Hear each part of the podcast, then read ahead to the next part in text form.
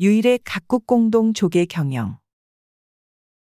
조계란 주로 개항장의 외국인이 자유로이 통상하고 거주하며 치외법권을 누릴 수 있도록 설정한 구역이다. 조선은 동양 삼국 중 가장 개항이 늦은 나라였고 조선 개항장의 조계를 설치한 각국은 이미 다른 나라에서 조계를 설치하고 운영한 경험이 있거나 자국 내에서 타국의 조계 운영을 경험한 나라들이었다.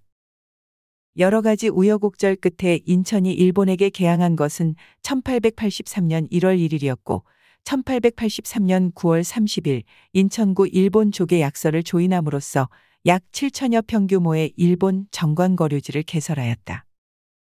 일본이 인천의 정관거류지 설치를 결정하자 일본과 경쟁 관계에 있던 청국도 그들의 정관족의 설치를 서둘러 1884년 4월 2일 인천구 화상 지계장정을 체결하여 일본 거류지 서편에 5천여 평을 구획하여 인천 청국조계를 설정하였다.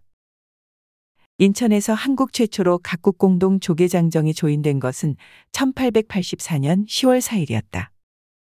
이어 각국 공동 조계는 진남포 목포, 군산 성진 마산 등의 6개 항구에 개설되었으나 인천을 제외한 5개 공동조계에 거주한 외국인은 거의가 일본인들이었고 따라서 각국 공동조계라기보다는 일본인 단독조계와 같았다.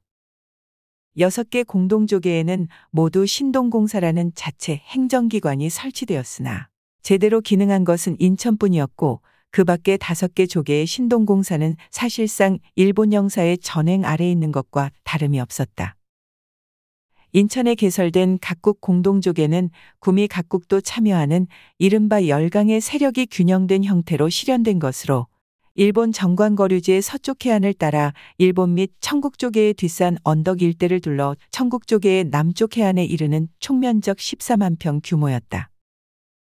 각국 조계는 자치의회에 해당하는 신동공사에서 운영을 담당하였다.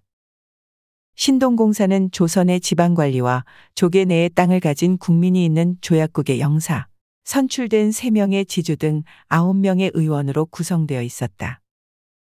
여기에서는 조계 내의 사무와 여권, 역부의 임무를 정리하였고 각종 규칙을 제정할 수 있는 권한과 벌금 부과권도 있었으며 벌금은 모두 조계 기금으로 충당하였다. 또한 조계 내의 도로 개설에서 가로등 설치에 이르기까지 모든 결정권을 행사했으며 특히 건물을 지을 때 자재로는 벽돌, 석재, 철재를 꼭 써야 하고 이를 어기면 벌금을 내도록 엄격히 규제했다. 이에 따라 각국의 공관 건물이나 호텔 등 서양식 건물이 개항장 곳곳에 화려하게 들어서게 되었다. 고종 25년 7월 응봉산 일대에 한국 최초로 서구식 공원을 조성한 것도 대표적인 사례 중의 하나이다. 각국 조계 내에 거주하는 외국인은 세관원, 영사관원 및 통역관 등이 주를 이루었고 일반 상인들은 소수였으며 전체 숫자도 많지 않았다. 따라서 각국 조계가 설정되자 자신들의 협소한 정관 조계에 거주하던 일본인들은 이 지역에 다투어 이주하였고 고종 28년에 이르러서는 각국 조계에 거주하는 일본인 수가 일본 조계 고저 일본인들을 능가할 정도였다. 그러나 각국 조계 내의 외국인들은 인구의 대다수를 차지하는 일본인들을 압도하였기 때문에 각국 조계 내에서 일본인들의 세력은 극히 미약하였다. 1905년 러일 전쟁에서 승리를 한 일본은 실질적으로 한반도를 지배하기 시작하였고 1910년 한일합병을 통해 마침내 조선을 완전 병합하였다. 그리하여 일본은 자신들의 지배권을 확고히 하기 위해 곧바로 개항장 일대의 조계를 모두 철폐하려 들었으나 토지 등기 문제 등의 뒤처리가 늦어져 1913년 4월에야 비로소 각국 공동조계를 폐지하였다. 이해 11월에는 청국 쪽에도 철폐되었다.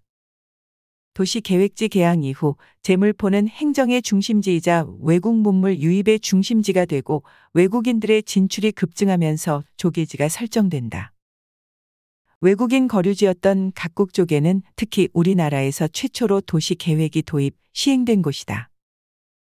그러나 이때의 도시 계획은 외국인 거류 지역에 국한된 국부적인 것으로 도시 공간 전체를 대상으로 도시 계획이 실시된 것은 한일합병 이후의 일이었다.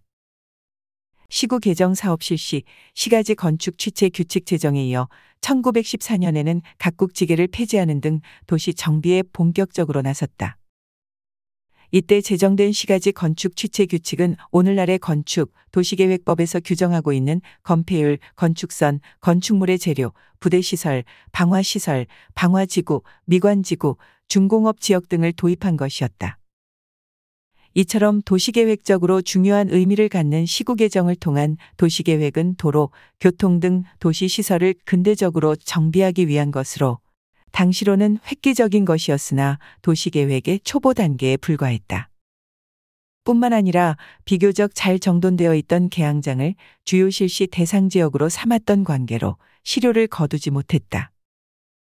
이에 반해 1883년 개항 이후 인천의 새로운 시가지 개발은 외국인들의 손에 이루어진 구시가지와 해안의 공유수면 매립에 의해서였다. 그러나 이 방법으로는 면적 확장에 한계가 있었고 또 밀려드는 인구를 수용하고 체계적인 도시를 조성하기 위해서는 도심의 외곽지를 개발하여 시가지화하지 않을 수 없었다. 이에 따라 행정구역 확장과 근대적 의미의 도시계획 도입의 필요성이 높아졌고 1934년 조선시가지 계획령 제정과 함께 실현을 보게 된다. 당시 조선시가지 계획령은 1931년 만주사변을 계기로 일본의 대륙 침략을 위한 교두보로 나진을 선정하고 신시가지 개발을 위한 목적으로 공포된 법령이었다. 그러나 병참 기지와 전략에 따라 대규모 군수공장 건설에 필요한 공장 부지와 거류민의 정착지 확보의 한계를 느끼고 있었던 일본은 이 계획령이 제정, 공포되자 1936년 인천에서도 행정구역 확장과 더불어 1937년 도시 계획을 결정, 시행에 들어간다. 인천 지역 최초의 근대적 도시 계획이 수립된 것이다. 이 계획은 행정구역 반경 27.5km에 대해 목표년도 1965년 계획 인구 20만 명을 기초로 수립되었으며 주된 내용으로는 가로망 계획, 용도 지역 지구 지정, 토지 구획 정리 등을 담고 있었다.